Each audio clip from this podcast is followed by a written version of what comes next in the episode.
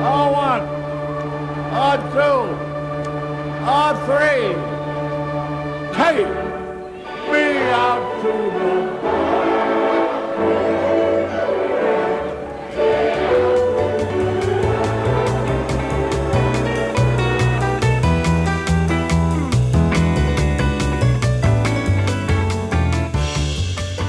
Hello，大家好，欢迎收听大联盟小品第二十二集，我是 Jackie 李炳生，这是一档分享大联盟相关小品故事的单元节目，每集一个，向各位娓娓道来，可能有趣，可能荒诞，可能好玩，可能引人省思的大联盟故事。那最近呢，大联盟来到了例行赛的尾声阶段哦，那我们也看到了美联外卡战非常的激烈的竞争哦，白热化的竞争。那美联东区三支球队。非常的紧绷，那加上美联西区啊，水手队也不放弃，所以在这个周末还有这个礼拜，我们看到的是非常激烈的美联外卡争夺战。那在国联方面呢，九月份红雀队啊，从九月中的这个十七连胜，到球季尾声战绩长红，然后实力很好，在这样的一个状况下，一个不死鸟的灵气发威哦，也让整个国联的外卡的争夺战出现一个很大的变化。本来看起来没有什么希望的红雀啊，现在是已经抢下了国联第二外卡的位置。那预计呢，也要打这个国联的外卡战，而且将推派出 Adam Wainwright 来先发，所以他们的故事呢，也是在这个二零二一年赛季尾声阶段呢，非常引人注目的一个话题。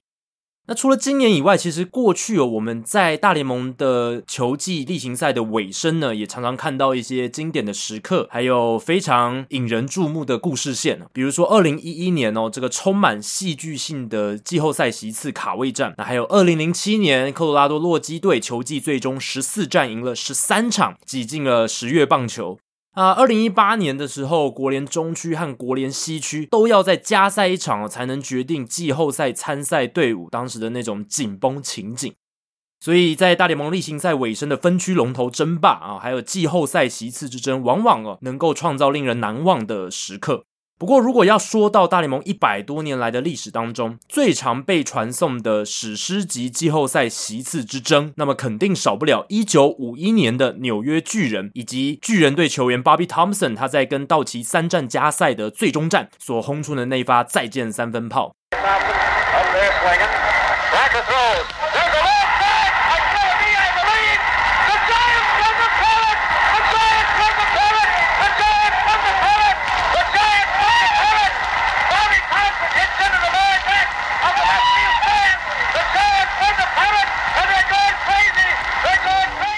刚才各位听到的声音呢，就是 Bobby Thompson 在一九五一年跟道奇队三场加赛最终战轰出全垒打的情景啊，当时的广播转播的声音。当然后面呢，大家应该都可以听到哦，音档里面有一个人一直在喊的 Giants win the pennant，the Giants win the pennant，巨人队拿下国联冠军的这个喊声哦。那那个人呢，是当天进行广播转播的这个人员之一哦，他叫 Ross Hodges。那这一个声音这一段他喊的这个内容。容呢，也成为棒球历史上啊经典的音档啦，大家会回忆起来的转播的声音这样子。Bobby Thompson 那一支三分炮呢，不仅奇迹似的把巨人打进了世界大赛，那因为当年的季后赛其实就只有世界大赛啦，没有什么前面的分区赛，也没有前面的联盟冠军赛这样子，因为两联盟就是参赛队伍就是他们两联盟的例行赛冠军，然后这两支球队来打世界大赛。当年呢，在例行赛的尾声，巨人被那支全垒打奇迹似的打进世界大赛之外呢，那支三分炮也被媒体册封了一个非常具有指标性意义的名号哦，就是全世界都听到的那一轰，The shot heard around the world。简单来说，就是非常非常重要的一轰啦。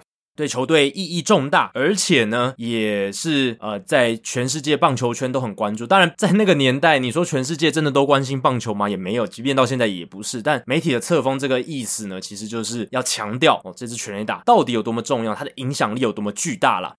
然而呢，虽然巨人当年在下半季大幅度的翻转战绩，从一度落后道奇超过十场胜差，然后一路拼到逆转登顶的这个神格化的故事，来到二十一世纪之后，其实被蒙上了一层阴影。怎么说呢？因为两千零一年《华尔街日报》的一篇报道，证实了一九五一年巨人队运用不道德手段偷暗号的这个常年传闻是真的。那这也使得巨人当年的神奇之旅哦，地位不再像过往那么崇高，那么的光辉耀眼。那其实这跟二零一七年发生的太古达人事件，太空人用科技偷暗号的作弊案，其实某种程度上也是类似的哦。只不过一九五一年的巨人，它是相隔五十年之后，他们当年作弊的情形哦才被证实。那二零一七年的太空人是相隔大概两年的时间就被爆了出来，这样子。但两支队伍做的事情呢，其实差不多。当然，因为时代背景的关系啊，所用的工具不太一样，不过有异曲同工之妙啦。那我们今天的大联盟小品就来跟大家聊聊一九五一年的纽约巨人，他们那一次不可思议的战绩大逆转，还有 Bobby Thomson 那一支全世界都听到的一轰，以及这个经典的时刻到底是怎么样蒙尘的。一九五一年七月中啊，布鲁克林道奇在国家联盟排名第一，而且是遥遥领先哦，距离第二名的纽约巨人达到了七点五场的胜差。那前面有提到，因为当时大联盟还没有分区，还没有扩编球队，所以呢，你要抢下所属联盟的最佳战绩，才能挺进世界大赛。国联第一名跟美联第一名，只有这两支球队才能打世界大赛。那那个时候，道奇遥遥领先七点五场胜差。而且是已经到球季七月中，已经到中后段的阶段了，所以他们是很有把握的。而且那个时候的道奇实力真的很强啊，也不是侥幸。他们才在一九四七和一九四九这两年拿下国联冠军，一九五零年其实也与世界大赛门票擦身而过而已。他们的阵容星光熠熠，光是打线就有四位会在未来入选名人堂的球员：Jackie Robinson 打破种族藩篱的这个名将，然后也是电影《传奇四十二号》的这个主角。P. V. Reese 哦，就是在电影《传奇四十二号》里面跟 Jackie Robinson 勾肩搭背的那一位白人球员，那也是道奇队当时的明星游击手啦。还有 Duke Snider，道奇队当时的重炮，还有 Roy Campanella 哦，也是一个强打的捕手。另外呢，道奇当时的阵中，除了这前面四位讲到的这个名人堂球员之外，还有像 Gil Hodges，还有 Carl Furillo 这些明星级的选手。那一九五一年的道奇队在打击率、上垒率、长打率、得分、安打、二垒安打、全垒打、盗垒等主要的进攻项目都在国联排名第一，基本上就是你能想得到的团队进攻的数据指标，全都是道奇队最好，而且呢，他们的总得分也比其他球队多了至少七十四分。另外，道奇的投手部门也毫不含糊。先发轮之中有两名单季二十胜的投手，Don Newcomb 哦，这个近几年才去世的名将，然后还有 Preacher Roe 这个投手，还有绅士强投 Ralph Branca。这个 Ralph Branca 他其实在传奇四十二号里面也有出现哦，因为当年 Jackie Robinson 打破种族藩篱的一九四七年，Ralph Branca 其实就是那一年道奇队里面非常重要的投手啊。那一年 Branca 拿了超过二十胜。啊，除了 Newcomb、Preacher Roe 还有 Bronca 以外呢，道奇还有 Clyde King、Carl Erskine、Clem Labine 这一些能够先发也可以中继后援的多功能投手，而且他们成绩也都不错。那传统名门巨人呢，一向是把自己视为道奇的主要对手，因为其实从一九零零年到一九四零年这段期间，巨人队一直都是非常强的球队，是当时的大联盟球界的热门队伍，非常具有历史，而且有很多明星球员的一支球队。那他们是到一九四零年以后呢，才开始变弱的。所以那个时候，虽然巨人一直把自己视为道奇的主要对手，可是事实上，巨人已经从一九四零年开始到一九五一年那个时候，已经有超过十年的时间了，战力和表现都不如以往，不像他们在二十世纪前四十年那么厉害。所以他们其实沉寂了一段时间哦。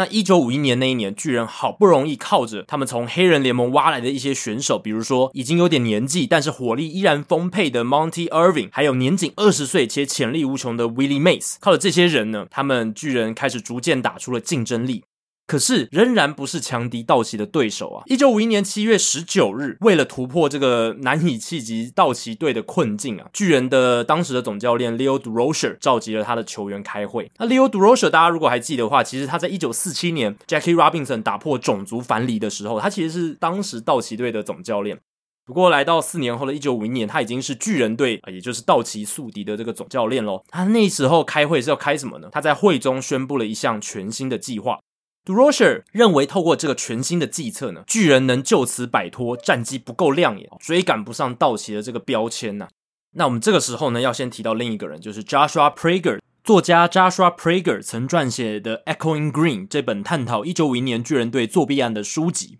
那根据 Prager 的研究跟调查哦，Durocher 就是在日后呢，就透露了他那一天在会议中所说的计策到底是什么。他说，他们的教练之一 Herman Franks 比赛中会驻扎在中外野的总教练办公室。啊当时巨人的主场是格局比较特殊的马球球场 Polo Grounds 哦，这个球场我们之前在主节目也多次聊过哦，格局非常的特别，大家可以去查一下 P O L O Grounds。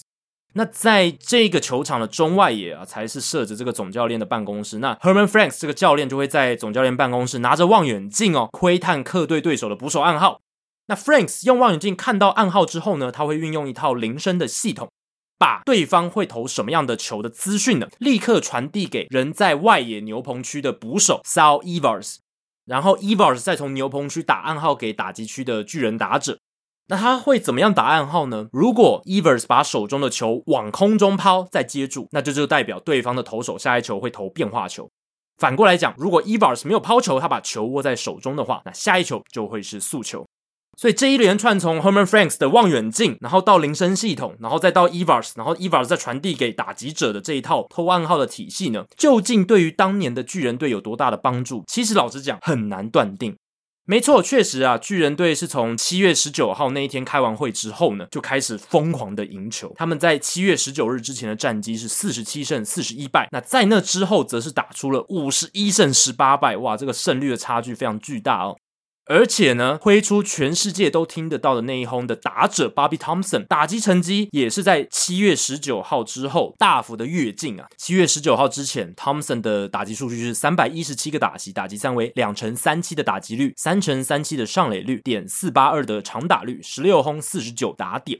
七月十九号之后呢，Thompson 只有两百八十六个打席哦，比七月十九号之前少了超过三十个打席。那他的打击三围是三乘五七的打击率，四乘四一的上垒率，点六五二的长打率，所以 OPS 是远远是超过一的，超过一点零零零的。然后呢，Thompson 在七月十九号之后也是轰出十六轰，虽然他下半季的这个打席数比较少，然后累积的打点五十二分也比上半季多。所以战绩变好了，而且 Thompson 也打得更好了。然而，如果你去看巨人队团队的打击数据，你会发现他们其实在七一九之前的团队成绩还比较好。诶，七月十九号之前，他们团队的 OPS 点七七零，在七月十九号开完会之后呢，则是点七五八哦，所以是略低于上半季的。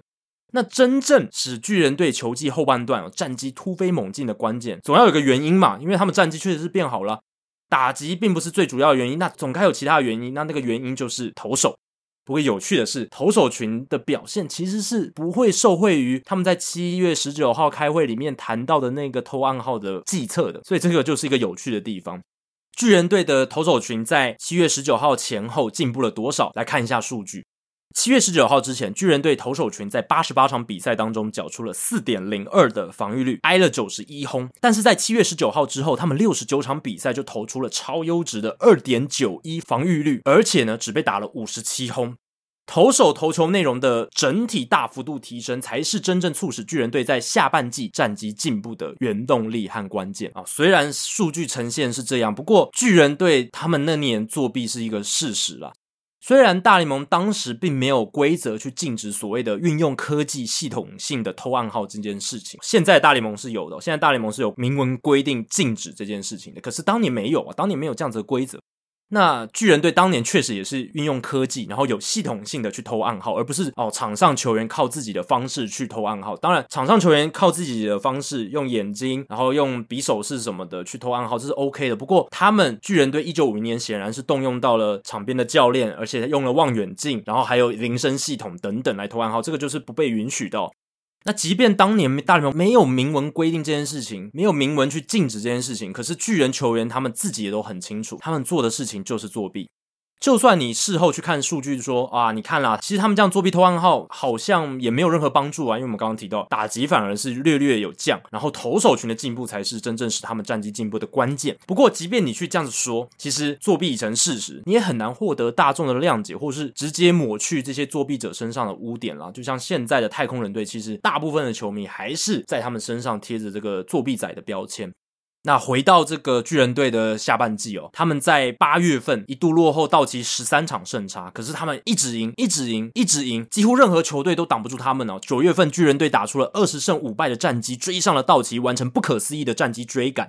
也因为巨人在打完当时规定的一百五十四场例行赛之后呢，跟道奇队其实战绩上打成平手了。为了决定说到底谁能打进世界大赛，国家联盟特别额外举办了一个三战两胜制的系列赛，来决定最终的联盟冠军鹿死谁手。那这个三连战呢，第一战是在道奇的主场艾伯兹球场 （Ebbets Field） 对决。那巨人队呢，在第一场是以三比一拿下。第二战呢，回到巨人主场马球球场，那巨人彻底被道奇队的先发投手 Clem Labine 封锁，一分未得，而且他们的投手群被攻下十分，所以巨人队在第二场回到主场，反而是以零比十惨败。决定性的第三战依然在马球球场举行哦。道奇到九局上打完之后，仍然有四比一的三分领先。接着，巨人的 L. Dark 还有 Don Mueller 接连敲出安打，一出局之后，Whitey Lockman 扫出一支带有一分打点的二垒安打，让比数来到巨人队二比四两分落后。最后呢，在两人在垒的情况下，Bobby Thompson 那一支全世界都听到的那一轰，终结了比赛哦，一支再见的三分炮，也让巨人队完成令人难以置信的超级逆转，从道奇的手中抢走了国联冠军。当时巨人队的播报员 Ernie Harwell 就说：“这球出去啦。”然后道奇队的播报员 Red Barber 也是传奇播报员哦，他说：“这球被打得扎实，飞到左外野深处，这是一支全垒打。”那 Ernie Harwell 他的搭档 Ross Hodges 则是不断的大喊，也就是经典的刚才前面各位节目中有听到的 “The Giants win the pennant”，“The Giants win the pennant”，巨人拿下国联冠军了，巨人拿下国联冠军了，巨人拿下国联冠军了，不断的一直重复这句话。那那一年呢，巨人就这样子的打进了世界大赛。不过，他们那一年在世界大赛是输给了美联的纽约洋基哦，没有夺下年度总冠军。所以，到底巨人在下半季的偷暗号的计策、作弊偷暗号的计策呢，成就了多少他们在下半季的这个逆转惊奇呢？还有汤姆森的全垒打是否也是偷暗号下的结果？关于这些问题的答案，其实众说纷纭哦。Evars 他事后访问的时候，他就说，在汤姆森挥出全垒打之前，他其实有对汤姆森打出下一球会是直球的暗号。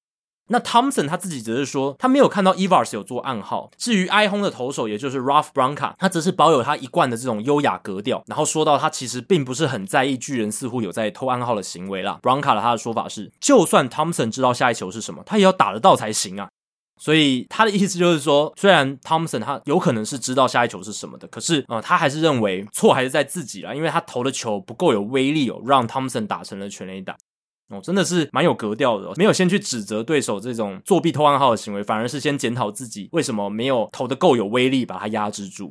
那在两千零一年以前呢，如果你问资深的美国职棒球迷，棒球史上最伟大的一刻是哪一个？其实很多人都会不假思索的回答，就是 Bobby Thompson 那一支全世界都听到的那一轰啊。因为那个画面，那一个时刻呢，对于美国的文化实在有太深太深的一个含义。而且由于那个时候，一九五零年代，棒球仍然是全美最主要、最受欢迎、最主流的运动哦，也是人民生活当中不可或缺的日常话题，所以它会被定调在一个全世界都听到的一轰，你就知道巨人队那年下半季的惊奇，还有那支全垒打的重要性。虽然二十世纪的下半叶球界一直都有传闻说，当年巨人队有采用这个作弊偷暗号的行为，但有很长的一段时间其实都没有被证实啊，大家都止于揣测而已。不过二零零一年呢，《华尔街日报》搜罗了当年巨人队成员的证词，并刊出了报道，才证实了巨人队当年使用不当手段偷暗号的行径。而不少人呢，也因此开始改变了他们的想法。一九五一年的那一轰好像不再那么的光辉啊，然后也许有其他啊更经典的棒球时刻能够取代一九五一年 Bobby Thompson 那一轰在棒球史上的地位。不过啊，直到现在，其实每当谈到美国职棒史上不可思议的事情，巨人在一九五一年下半季的大暴走，还有 Bobby Thompson 的那一支全垒打，总是还是会被提起啦。不过，因为我刚刚提到的偷暗号的行为，难免会被蒙上一层阴影哦，所以不再像早年那样被大力的歌颂和称赞。以上就是大联盟小品第二十二集的全部内容。如果大家喜欢大联盟小品，欢迎追踪 Hito 大联盟 Podcast 节目，并加入 Hito 大联盟在脸书的讨论区 Hito 大联盟讨论区 H I T O 大联盟讨论区。有任何回馈、想法、建议，都欢迎提供给我。可以在脸书社团，也可以留言在 Hito 大联盟 Apple Podcast 的节目页面。如果大家有想听的故事或主题，也希望不吝随时提出来。大联盟小品，我们下次再见，拜拜。Thank you.